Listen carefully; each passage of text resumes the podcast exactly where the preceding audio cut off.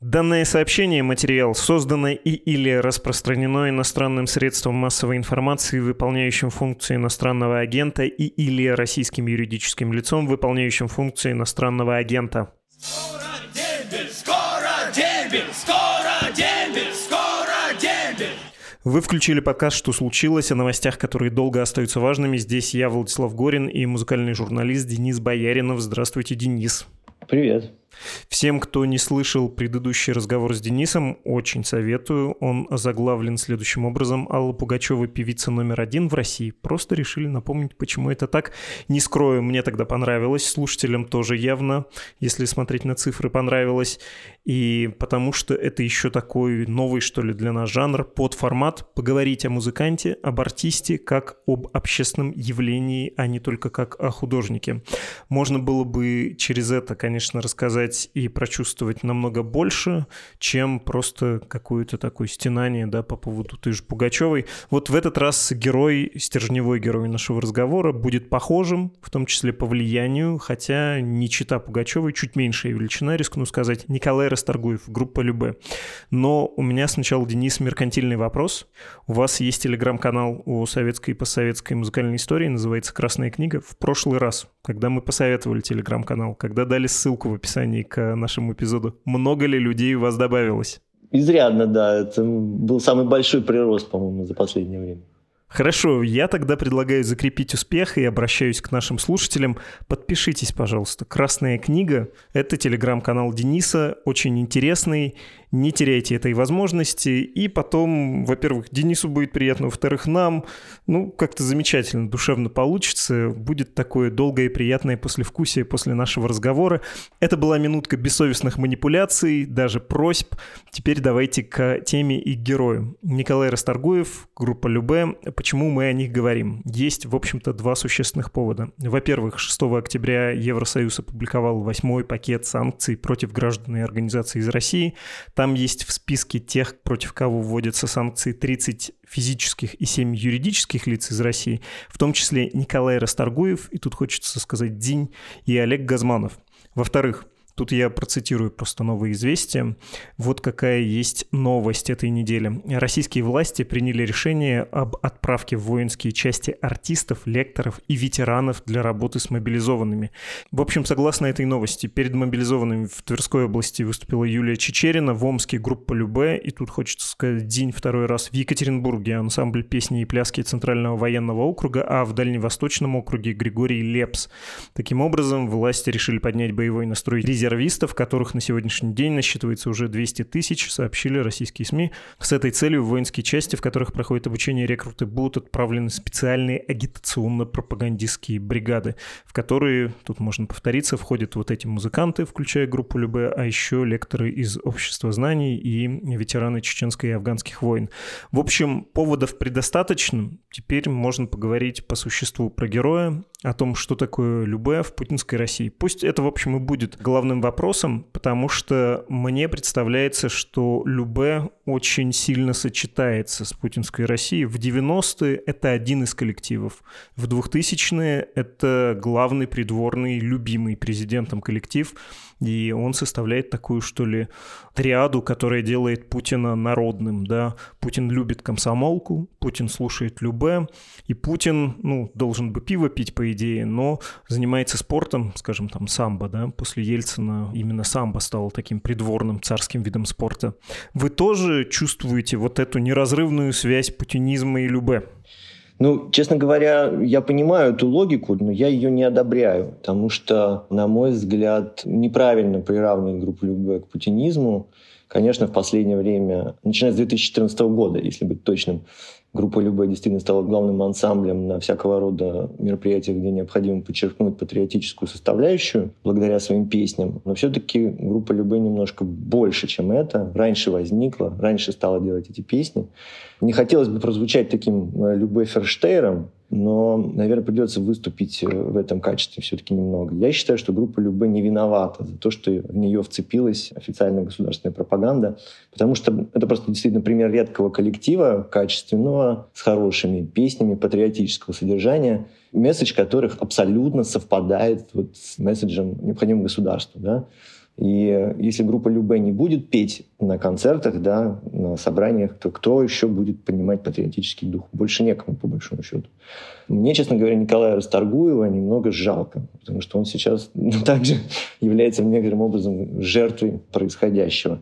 Я бы хотел сразу заметить, что все-таки группа Люба это не один Николай Расторгуев, это большее количество человек, и удивительно, что только Николаю Расторгуеву опять досталось, потому что все-таки, наверное, правильно говорить сначала о, о продюсере Игоре Матвиенко, Понятно, что лицом группы Люба является Николай Расторгуев, лицом и голосом, да? но изначально, так сказать, много чего идет от Игоря Матвиенко. Если можно, мы к этому придем, потому что что такое Любе, и она неразрывно связана с продюсером, с музыкантом Игорем Матвиенко, это понятно. Но про Расторгуева все-таки хочется, потому что у него удивительная тоже судьба, история и его творческая карьера. Я просто еще немножко про связку путинизма и Любе хотел спросить. Вы отчасти про это сказали, ну кому же еще петь на концертах, где хочется подчеркнуть э, такую патриотическую державную нотку, но, как вам кажется, Путин действительно любит Любе? Или ему просто, ну, по должности больше нечего любить, если он хочет подчеркнуть вот эту свою народность, свой популизм, то, что он мужичара. Ну, не Дипепл же, да, ему любить, как какому-нибудь Рохли с айфоном. И, с другой стороны, не совсем вульгарный шансон. Ну, действительно, мне трудно сказать, что любит Путин, и вообще остается ли у него время, чтобы что-то любить. Мне кажется, такой должен быть занятой человек бесконечно. Это, безусловно, образ, образ пропаганды, такой же миф, как и многое, связанное с Путиным. Я вот помню какую-то историю, в каком году не помню, когда Путин ехал на Ладе Калине, что ли, кажется, чуть ли не от Владивостока до Москвы, чтобы подчеркнуть мощь российского автопрома. Вы не помните такой сюжет? Желтая Лада Калина, мне казалось, что это где-то Чита, ну, в общем, точно не от Владивостока до Москвы. Ну, в общем, он совершал такой, понятно, что не от края до края, но долгий автопробег. Вот я запомнил тогда, обратил внимание, на репортаже Андрея Колесникова было подчеркнуто, какую музыку он берет с собой в дорогу. Вот там группы Любы не было. А было там много альбомов Григория Лепса. Но, опять же, я не помню, какой это год. Может быть, тогда еще Путину не нужно было любить группу Любе так активно, как ему нужно ее любить прямо сейчас. Вот, потому что группа Любе, на самом деле, если детально вглядываться в ее дискографию, проект, который менялся со временем. И начинала эта группа Любе с англоязычной песни, как мы помним. Вот такую музыку, вот такую группу Любе Путину, наверное, любить не пристало сейчас. Песня No More Barricades, одна из первых песен группы Любе, с которой они начали.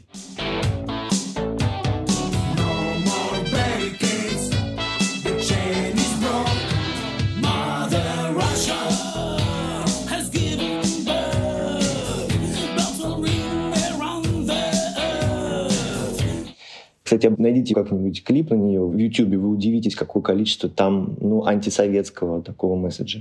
Потому что сейчас, конечно, Путин любит Любе, потому что ну, это такая идеальная группа исторической реконструкции. Они воссоздают э, и на музыкальном уровне, и на уровне текста да, советский ВИА-ансамбль с такими образцовыми, патриотическими, гражданскими песнями. Да, и Игорь Матвиенко не скрывает того, что ну, это осознанная модель, по которой они работают. Вот опять же, ну, я думаю, где-то с 2010-х начиная. Потому что до этого все-таки группа Любе разным занималась. Ой, или с десятых ли, можно про это поспорить. А сам же Расторгуев тоже, в общем-то, удивительно начинал. Я врать не буду, небольшой знаток и никогда не интересовался его судьбой. Перед нашим с вами разговором решил почитать, послушать.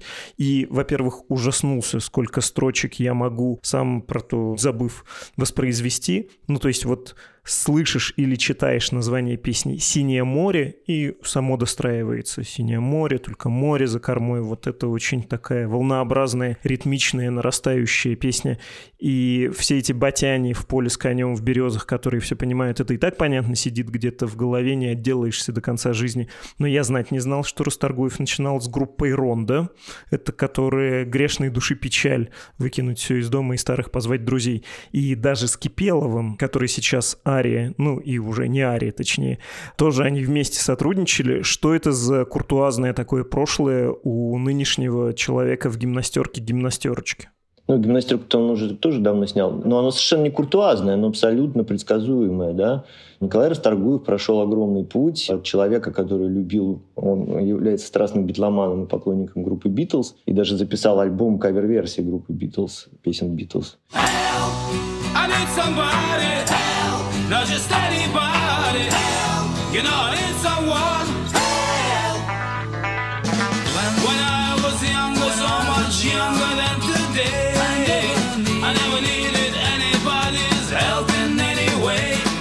Он прошел стандартный путь э, такого советского любителя музыки, да, рок-музыки даже. Все же начиналось с рока, понятное дело, с Битлз, потом тот же Deep Purple какой-нибудь, ну, какие-то другие группы, которые принято было слушать.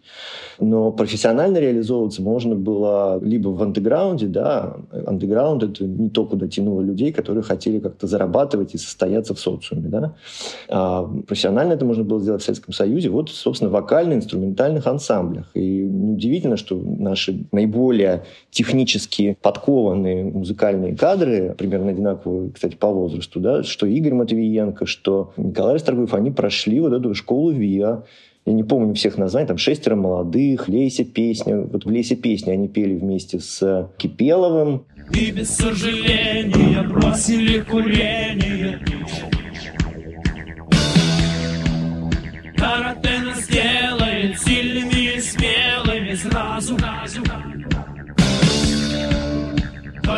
Только эти качества не заменят начисто разум. Карате! Карате! Очень потом, естественно, когда началась э, перестройка, потом начался частный бизнес, ну и хотелось петь другие песни, нужно было делать какие-то другие проекты. Вот Кипелов запел хард-рок, а Николай Расторгуев, попробовав разное, да, в том числе он пел и «Новую волну», да, кстати, очень хорошо пел. Это вот та самая песня Ронда, которую вы вспомнили. На стихи Андрея Вознесенского, кстати, очень хорошая песня послушает и бросит отбой. Мой телефон доверия сегодня не со мной. Кто ищет понимание, отбой, отбой, отбой встретился с Игорем Матвиенко, и они в конце 80-х начали делать вот э, проект Любе, который был такой постмодернистский проект. Да? Тогда, конечно, за ту тему, за которую тогда взялся Игорь Матвиенко, было браться не модно. Да? И это казалось совершенно неочевидным выбором. Поднимать вот эти исторические сюжеты, вспоминать батьку Махно, вспоминать банду «Черная кошка». Вообще петь по-русски как-то было не очень до конца модно. И Игорь Матвиенко с Николаем Осторгуевым, ну, еще при поддержке, ну, тут важно упомянуть двух очень важных людей для истории группы Любе, это как минимум Александр Шаганов и Михаил Андреев. Это люди, которые пишут тексты. Большинство текстов для песен Любе написаны Шагановым и Андреевым. Это были такие очень хорошие профессионалы с огромным советским бэкграундом, с большим знанием, как и что можно делать. И, по сути, они продолжили делать такой вот э, вокально-инструментальный ансамбль, но вот в новых реалиях. И делали очень много, на самом деле, разного и неожиданного. Если вкапываться, всматриваться в дискографию группы Любе, можно удивиться. Они, например, записывали на первом альбоме специальные версии, дискотечные версии из своих песен, то, что называется мегамикс. Знаете, нам, наверное, сложно себе представить, как вот может ну, под группу Любе танцевать на дискотеке.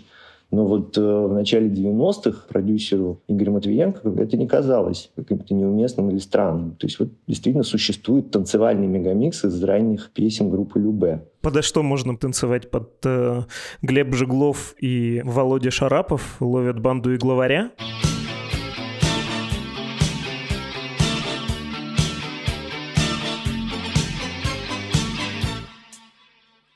Глеб Жеглов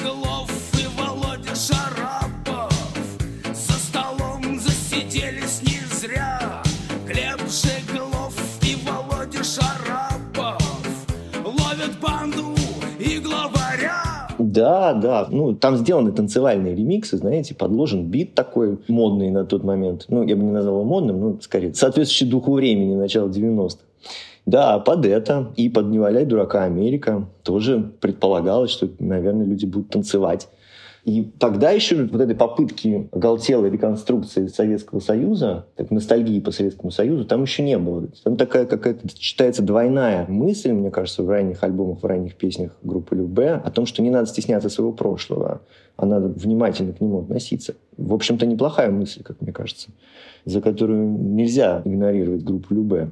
А потом вот реконструкции становилось все больше и больше, и такого какого-то лубочного стиля, действительно. Потому что если, опять же, ранние песни Любе послушать, да даже вот песню «Комбат», если вы возьмете, уж насколько она патриотическая, но насколько же она безнадежная. И насколько в ней война подана как трагедия и как смерть. И когда она сейчас, на самом деле, звучит на патриотических праздниках и на проводах людей на войну, я в этом вижу какую-то по российским меркам страшную картину. Потому что, ну, на самом деле, она там звучит, потому что никто ее до конца не слышит, в нее не вслушивается. Да?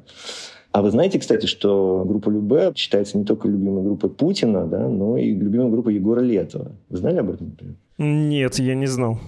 Я хотел просто добавить, что есть, собственно, и песня про демобилизацию, совершенно нынче кощунственно звучащая, где, собственно, Любе и Николай Расторгуев э, поют, что скоро дембель, и вот мы вернемся в нормальную жизнь. Если вдуматься, действительно, это скорее антивоенная группа, чем зовущая к войне. Конечно, в том-то и дело. И большинство песен у Любе вот того еще периода, никогда они уже стали откровенно отрабатывать заказ. Да, вот, э, на мой взгляд, водораздел как раз идет по 2014 году. То есть они всегда занимались достаточно убедительной реконструкцией такого большого советского стиля, да, ну и вообще в целом некой русской песенной традиции, да, потому что они обращаются не только же к советскому периоду, они и к русскому романсу обращаются, и к духовной русской музыке. Но вот э, знаменитый их вечный хит, песня про коня, да, на самом деле без дураков, очень хорошая песня.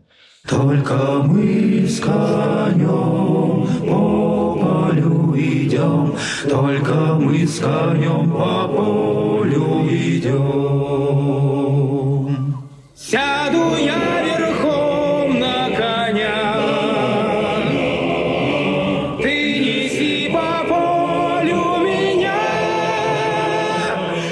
Она же аранжирована, ну вот та ее оригинальная аранжировка конца 90-х, это же сделано по всем канонам русского духовного песнопения. Она, на самом деле, удивительно сделана и записана. И вот это вот качество, с которым Игорь Матвиенко и компания всегда относились к своей работе, она, конечно, ее нельзя отрицать. Группа Любе, это, знаете, как советское мороженое, по которому все ностальгируют. Оно же действительно было хорошим. И когда сейчас его вот реконструируют, на самом деле воспроизводят по ГОСТам и делают его, то оно и остается хорошим. Вот группа Любе — это такое советское мороженое. Другое дело, что сейчас группа Любе используется как пропагандистский элемент. И вот это плохо. Но с этим боюсь, что трудно что-то сделать. Вы сказали про Шаганова, Андреева и в первую очередь про Игоря Матвиенко про, в общем, составные части, важные составные части группы Любе, помимо Николая Расторгуева. И вы почему-то говорите про 2000-е, 2010-е как период, когда Любе стала вот такой патриотической группой. Мне кажется, что это 1995 год, э, та самая знаменитая гимнастерка, которую Пугачева предложила к какому-то новогоднему, да, кажется, концерту надеть Расторгуеву. Вот он ее надел, и она к нему так прикипела, что он не снимал ее долго долгие годы. Разве не тогда, в том числе Матвиенко, кстати, и Пугачева, и, видимо, Расторгуев почувствовали, что в этом что-то есть, что есть какой-то запрос на то, что потом было названо «Старые песни о главном»? Возможно, так. Но на самом деле последовательность событий немного другая. То есть, когда Николай Расторгуев одевал гимнастерку на себя вот тогда, в середине 90-х, это было понятно, да, гимнастерка времен Второй мировой, да, Великой Отечественной войны. Одета она была чисто по техническим причинам, на самом деле. Это совершенно такая случайность, да, потому что никакие другие костюмы на фигуре Николая Расторгуева, который такой немножко квадратный, они не сидели. А к лицу ему была гимнастерка. И Пугачева, на самом деле, никакого такого подтекста военно-патриотического, опять же, да, не имела, или там политического тем более. Она просто как женщина оценила, какой костюм мужику к лицу. Вот, предложила ему гимнастерку. Ну и тогда, кстати, если вы помните, в 90-х кто что какие только наряды не носил. И бушлаты, и э, там папахи. Люди экспериментировали, российские поп-музыканты, и в хвост и в гриву, да, со своими образами. Гимнастерка подошла Расторгуеву, и ну, он ее носил действительно плотно 10 лет, там, посередине 2000-х. Потом-то он снял. Но это сейчас гимнастерка, это, опять же, миф такой группы Любек, приклеившийся. Гимнастерки уже большее количество лет не выступают. Он выступает в обычных гражданских костюмах. Но, тем не менее, эта гимнастерка, она всех как-то вот так, она вот такой жупил, да, она к ним как-то приклеилась. И эти альбомы конца 90-х, что «Зона любая», да, которая сопровождена совершенно психоделическим фильмом, если вы его не видели, я рекомендую посмотреть «Зона любая».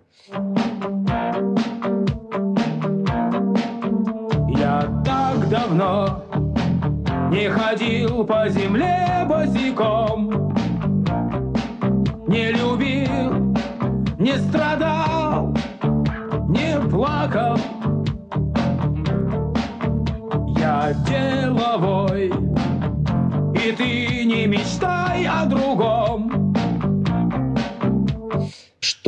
альбом «Комбат», если их внимательно послушать от начала до конца, не создается впечатление никакой пропаганды, потому что это не есть пропаганда. Там на самом деле проскальзывают действительно такие точные и понятные высказывания, понятные для тех, кто как-то представляет себе немного устройство российской жизни, для тех, кто ездил, например, на поезде по России, знаете, ну не от Владивостока до Калининграда, ну хотя бы как Путин там от Омска, до куда он доехал? От Хабаровска до Читы. От Хабаровска посмотрел. до Читы хотя бы, да, потому что там э, вот вот эта реальность российской жизни, она очень хорошо чувствуется, да, и песни безысходные, на самом деле, страшные, печальные очень, минорные. Вот чего в музыке группы Любе всегда было много. Да?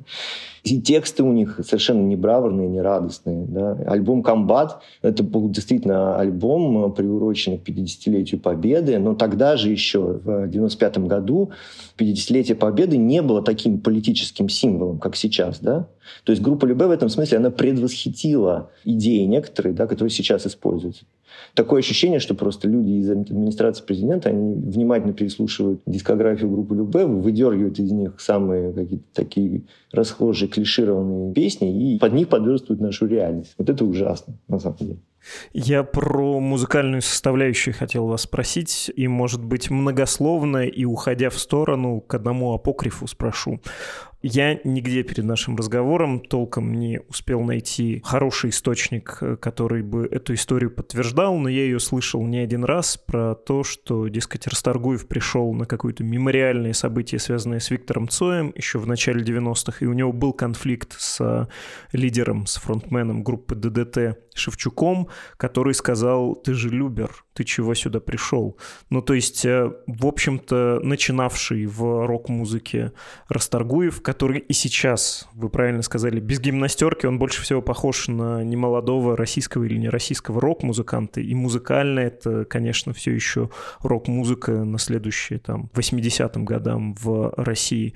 При этом рок-тусовка, я бы сказал, что его отвергала. Для вас это что? Вот рок-н-ролл и Расторгуев — это единое явление? Это какой-то синтез? Это условно народный рок или как? Вот музыкально вы как это трактуете? И видите ли вы тут противоречие переодетый ли это Любер? И если да, то это именно Любер переоделся или Рокер переоделся в Любера? В общем, такой несколько сумбурный вопрос про музыкальное и не только звучание.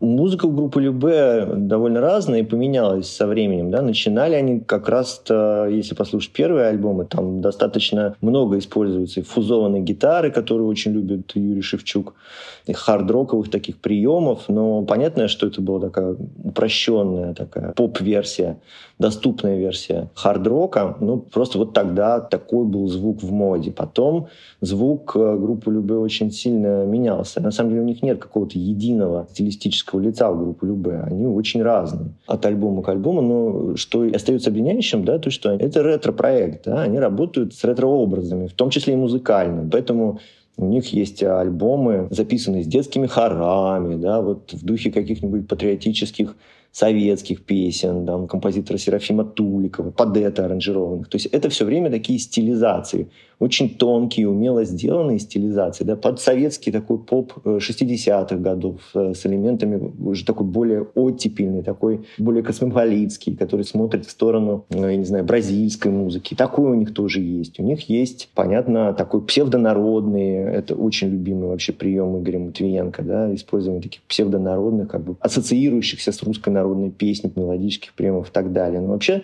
конечно, Юрий Юлианович Шевчук не очень разобрался.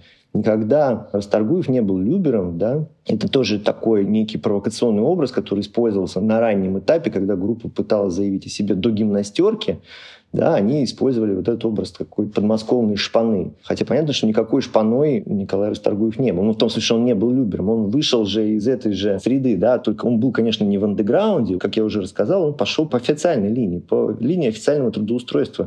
То есть он работал в коллективах «Леся песня», «Шестеро молодых», «Здравствуй, песня». Собственно, по-моему, «Здравствуй, песня» они с Матвиенко познакомились.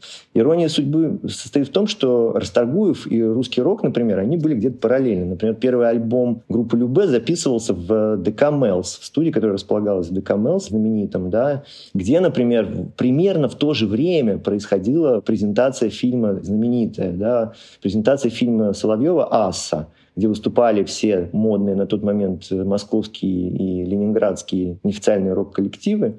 И был там такой хэппенинг, и художники там, и два дня или три дня гудел. Ну, ДК Мелс был таким вот сосредоточением и важным местом для людей, живших контркультурной жизнью в Москве и в Ленинграде. И в то же время, да, в ровно в январе 89 года в студии в ДК Мелс появляется Николай Расторгуев и Матвиенко, и они записывают первый альбом, с которого началась история группы. Я иду, а мне 16 лет, впереди стоит колхоз город мой родной, я герой, он герой.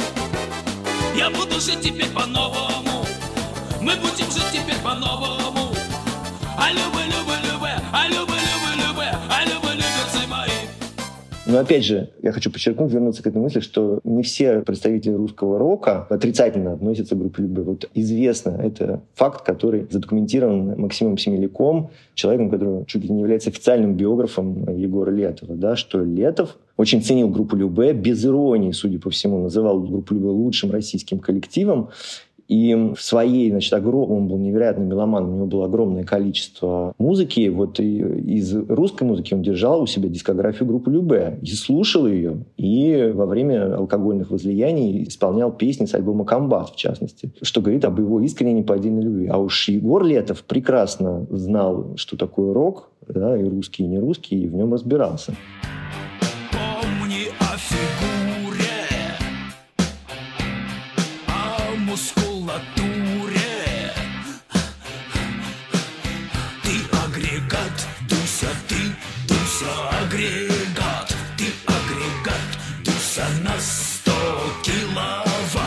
Вообще меня поражает в истории Расторгуева, конечно, последние годы, когда он застыл. Ну, там понятно, что есть еще проблемы со здоровьем, и, может быть, от этого как-то особенно странно на это смотреть, на как будто какую-то мумификацию неподвижного объекта. Ну, у Матвиенко есть, собственно, две супергруппы, которые много лет он и коммерчески, и творчески эксплуатирует. Это Иванушки Интернешнл, немолодые люди, которые все еще выглядят подростками, вот э, Расторгуев, который тоже уже тяжело стоит, но на концерт э, с буквой Z приходит и отрабатывает номер.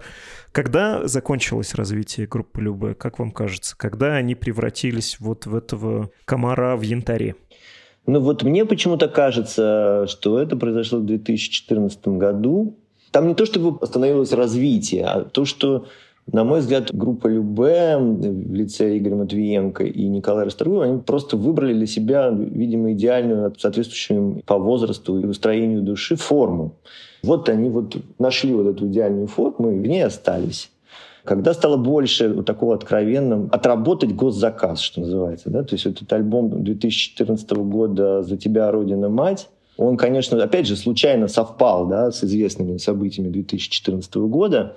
Песни в него вошедшие записывались раньше, понятно, сочинялись раньше. Да, он просто вышел в то же время. Да. Опять некоторым образом группа Любе, можно сказать, предвосхитила политический запрос момента. Этот ветер свободы Чашу огня в небо поднять За тебя, до конца. Будем стоять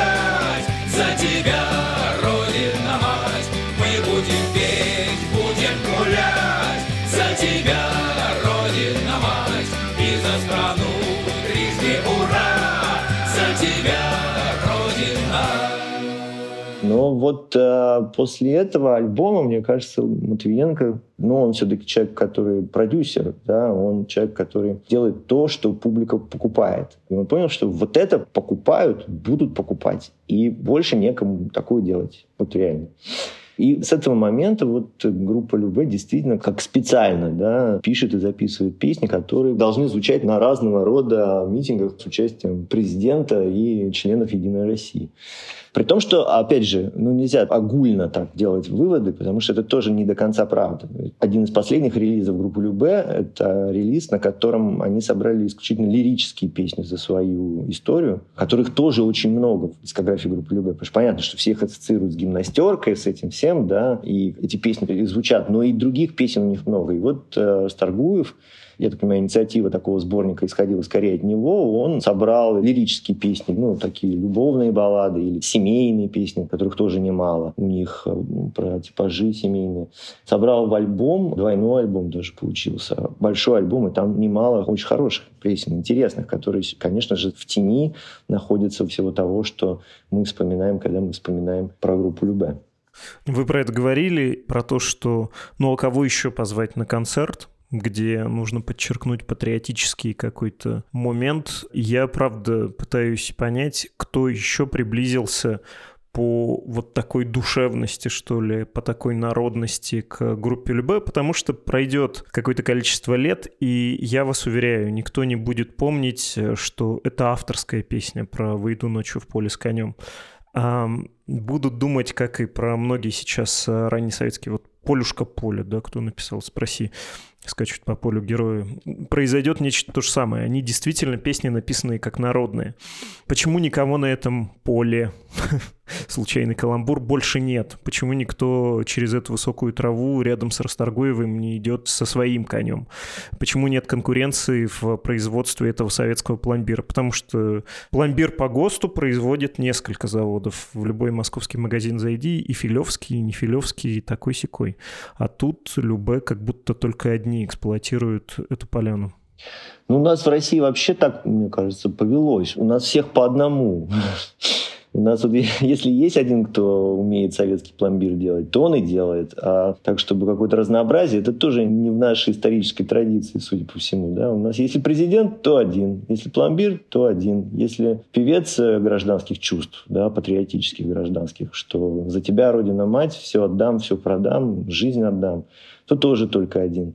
Но надо отдать должное. Я хочу подчеркнуть, что Николай Расторгуев выдающийся вокалист, без дураков, выдающийся вокалист. Нравится вам его песни, не нравится, но одаренность его отрицать очень сложно.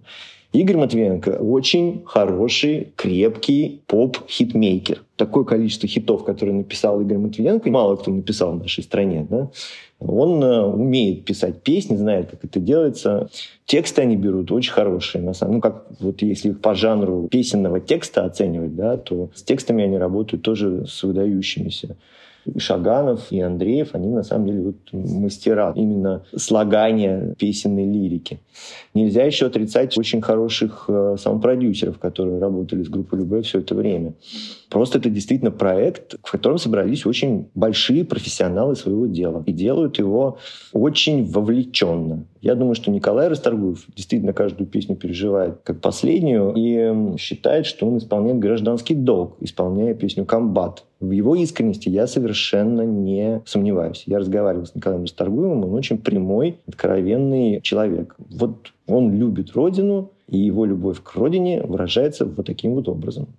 Не то чтобы хотел спросить, но вынужден, наверное, это сделать, потому что как раз про понимание долга и про отношения с аудиторией, которая размером с народ.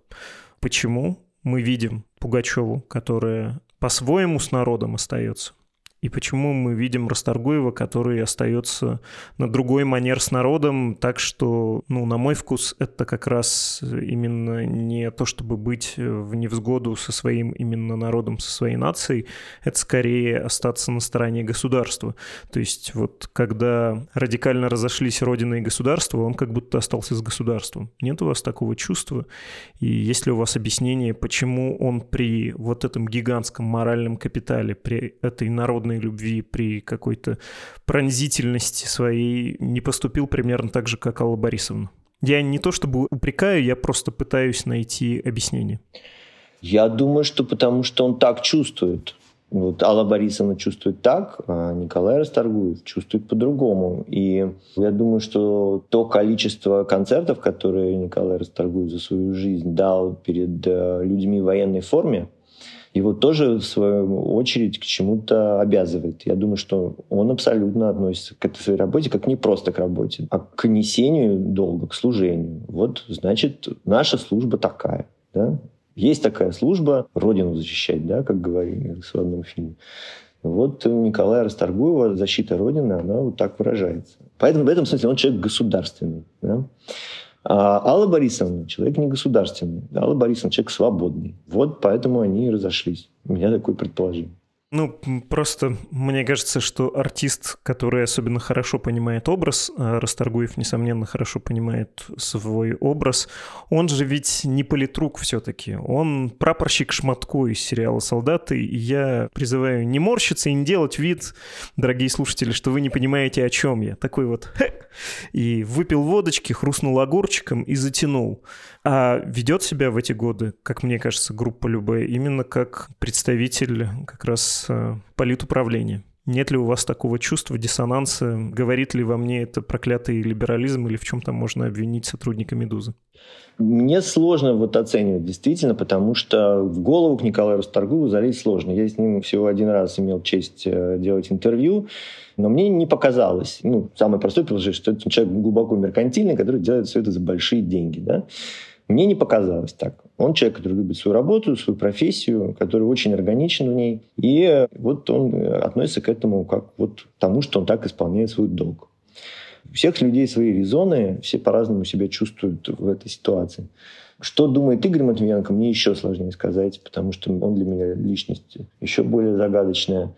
Но мне кажется, что никакого диссонанса внутреннего, моральных мук у Николая Расторгуева не происходит. Когда его сейчас отлучают от Европы, он, конечно, это воспринимает со смехом. Я почитал его реакция была такая, что у него в России работы много, зачем в Европу я не поеду. Ну, он действительно так считает. Ему не хочется ездить в Европу, и повода у него, видимо, не предвидится в ближайшее время. Хотя самое смешное, что в моей практике был случай, что я выступал на одном концерте с группой Любе в Лондоне на Трафальгарской площади в 2014 году. Восемь лет назад. Спрашивается, где вы были восемь лет назад? Вот группа Любе выступала в Лондоне. Вот такой вот парадокс. А вы что там делали?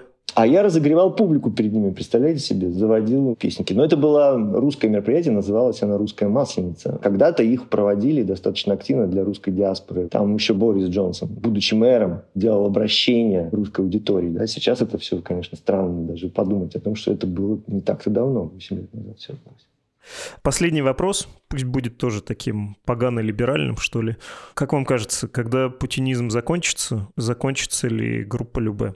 Ну вот бывают такие музыкальные величины, такие величины в популярной культуре, которые прекращаются вместе с эпохой, и мы вдруг обнаруживаем, насколько тесно они были связаны с тем специфическим строем, с которым им суждено было одновременно существовать. Будет ли что-то похожее, на ваш взгляд? Нет, вот я абсолютно убежден, что группа Любе, она больше путинизма, и я верю в то, что путинизм уйдет, а песни любые останутся, потому что, еще раз подчеркиваю, это так совпало, что сейчас путинизм использует песни Любе как мощное оружие, объединяющее, как скрепу, да, объединяющую эту огромную страну. Ну, потому что, на самом деле, не так много культурных каких-то явлений, которые объединяют нашу огромную страну. Вот песни группы Любе, они объединяют очень разных людей, очень разного происхождения, живущих в разных точках нашей страны. А еще объединяет вот влияние путинизма, простите, что перебиваю, оно не настолько сильно, нет эффекта присваивания? Вот в том-то и дело, что путинизм хочет это в себе присвоить сейчас, да, как много из того, что было присвоено из советского дискурса, ну, там, идея победы в Великой Отечественной войне, да, да тоже советское мороженое, да, в том числе группа Любе присваивается. Но группа Любе все-таки началась раньше, чем путинизм. И я надеюсь, что и останется после него, потому что ну, должно же что-то остаться после путинизма. Пусть э, Расторгуев закончит наш выпуск. Какую песню нужно включить, послушав этот выпуск, чтобы понять, ну да, все-таки да, любое больше путинизма. Любе — это сила. Вы знаете, ну, есть, понятно, очевидные. Вот, например, песня про коня, я считаю, это величайший шедевр. Но она уже существует, мне кажется, потому что огромное количество кавер-версий на нее есть, причем поют иностранцы охотно, да, не понимая вот этой всей русской широты души, которая в ней отражена, как мне кажется. А если говорить о моих каких-то песнях любви, которые я выделяю, да, ну, таких неочевидных, может быть. Ну, то есть я бы всем рекомендовал переслушать песню «Комбат», на самом деле, так внимательно послушать и понять, что эта песня действительно антивоенная, она про ужасы войны, она про безнадегу абсолютно, она, она про смерть. Поэтому нельзя к ней относиться как к пропагандистской. Это контрпропаганда на самом деле. Ну вот вы знаете, вот такое неочевидное, вот именно если говорить не о группе Любе, а о мастерстве Николая Расторгуева как вокалиста, я бы посоветовал послушать песню «Это было-было» она называется. Она с альбома, кажется, «Давай за», вот это ранние двухтысячные, когда группа Любэ искренне занималась такой советской реконструкцией, это еще не совпало с политическим дискурсом, они не использовались как оружие политической пропаганды. Так вот, песня «Это было-было» написана не Игорем Матвиенком и не на стихи Шаганова и Андреева, а на стихи ни много ни мало Николая Гумилева, да, человека, который пострадал от советской власти, мягко говоря. Вот послушайте эту песню. Это совершенно другая группа Любе и другой Николай Расторгуев. И вы удивитесь. Я думаю, что некоторым образом вот этот образ, который на руку, конечно, путинизму, да, что любая равно гимнастерка, все на фронт, у вас в вашей голове он э, немножко деконструируется. Спасибо огромное, Денис. Спасибо вам за интересные вопросы. Это было, это было в те года, от которых не осталось и следа. Это было, это было в той стране, которой не загрезишь и во сне, о которой не загрезишь и во сне.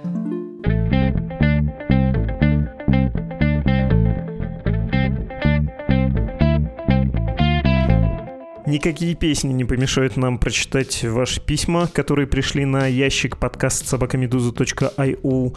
Первое из них такое. Добрый день. В ходе прослушивания подкаста про взрыв на Крымском мосту я каждый раз ловил себя на мысли, что ведущий в душе поддерживает массированную бомбардировку Украины. А, я не могу, простите, читать дальше, слишком меня это цепляет. Так, у вас там следом про детали атак, и нет, все-таки я не готов рассуждать о каких-то подробностях, не чувствую, что компетентен, но вот этот момент про то, что я что-то там поддерживаю, бомбардировку, нет. Я не в состоянии управлять вашими ощущениями, так что скажу, давайте прямо, не поддерживаю бомбардировки никакие и не оправдываю. Кирилл, другой слушатель, пишет о том же самом выпуске. Послушал ваш подкаст, и в этот раз у меня он вызвал гнев, о каких террористических действиях Украины вообще может идти речь. Разрушение моста — это абсолютно правомерно, но при этом неизвестно, кто вообще это сделал. Адекватным ответом на действия России был бы обстрел Москвы и остальных городов. Тогда бы можно было говорить о терроризме с обеих сторон. Как вообще вам это непонятно? Такое впечатление, что «Медуза» — это все-таки ФСБшники или голос Кремля. Не уверен, что буду продолжать слушать и читать ваши издания. Так, э, слушайте, дорогой Кирилл, адекватный ответ или все-таки террор? Неизвестно, кто ударил и как такое можно делать. Или надо бы Украине нанести удар по Москве и никого не жалко. А вот по вашему дому, по домам ваших близких тоже можно в таком случае. Как-то вы все противоречиво написали, не уверен, что уловил. Но в конце концов-то мы все-таки голос Кремля или ФСБ. Вот прямо сейчас кто в микрофон это говорит? Кто-то мне текст написал, что ли? Раз уж вы поделились своим впечатлением все-таки, давайте поделюсь и я. Мне кажется, что так не стоит выражать несогласие еще чужим мнением, и некоторые людишки, я в их числе, могли пропустить тот торжественный момент, когда все человечество приносило лично вам клятву всегда и во всем с вами соглашаться и потакать. Уж извините нас, пожалуйста. Так, чтобы не заканчивать на склоке, давайте прочту еще одно письмо. Пишет Виталий из Санкт-Петербурга. Здравствуйте. Какие формы могла бы иметь статья Граха Ганди в РФ сегодня? Как не поддерживать войну и это государство в рамках этой тактики? Не покупка гособлигаций, не использование карт МИР, долги за ЖКХ, Дорогой Виталий, я, честно говоря, не уверен, что тактика ненасильственного сопротивления применима сейчас. И я хотел бы порекомендовать вам подкаст, который вышел у нас в феврале еще до войны. Он назывался, дайте сейчас найду, а, вон он. В Дели хотели поставить памятник Махатме Ганди, но сделают монумент националисту, сотрудничавшему с Третьим Рейхом и Японией. Что это говорит о современной Индии? Там востоковед Евгений Пахомов объясняет очень обстоятельно про тактику Ганди и насколько она была действительно эффективной и реалистичной. У нас же есть вот этот миф про сатьяграху, ненасильственное сопротивление, как про чуть ли не духовную практику, перед которой не устояла колониальная империя Британии. Но нет, там вообще-то был тонкий расчет. Очень рекомендую вам тот эпизод, он вас, возможно, займет, и, вероятно, вы сможете сделать какие-то выводы и про свою личную стратегию, что сейчас делать. Ну, я, во всяком случае, на это надеюсь. Всем напоминаю, что страницы для того, чтобы поддержать Медузу финансово, следующие save.meduza.io и support.meduza.io. С вами был подкаст «Что случилось?», посвященный новостям, которые долго остаются важными. Всего доброго.